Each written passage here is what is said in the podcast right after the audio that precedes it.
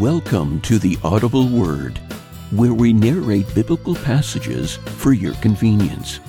However, we would also like to encourage you to embark on your own journey by reading the Word of God and discovering what God wants to say to you.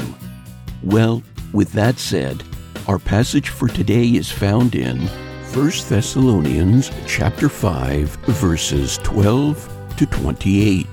But just before we get to our passage, let's take a look at some interesting points. Paul is closing off his letter with a rapid fire succession of instructions. Then he tells his listeners that they should not quench the Holy Spirit from doing his work. With that in mind, he tells his readers to evaluate any prophecy they hear. Now, prophecy can mean describing some future event, but it can also mean, as it does here, preaching and teaching. With the help of the Holy Spirit and scripture they already have, they must test what is said to see if it lines up with the truth. Now, let's get to our passage.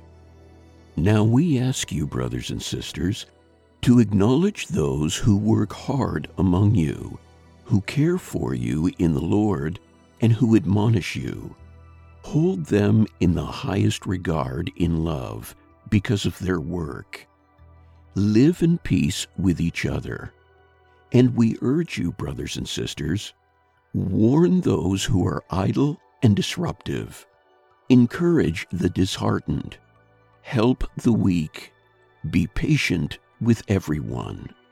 Make sure that nobody pays back wrong for wrong, but always strive to do what is good for each other and for everyone else. Rejoice always, pray continually, give thanks in all circumstances, for this is God's will for you in Christ Jesus. Do not quench the Spirit. Do not treat prophecies with contempt, but test them all.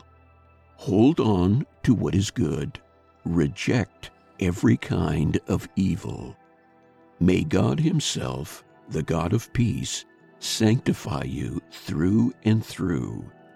May your whole spirit, soul, and body be kept blameless at the coming of our Lord Jesus Christ. The one who calls you is faithful, and he will do it. Brothers and sisters, pray for us. Greet all God's people with a holy kiss. I charge you before the Lord to have this letter read to all the brothers and sisters.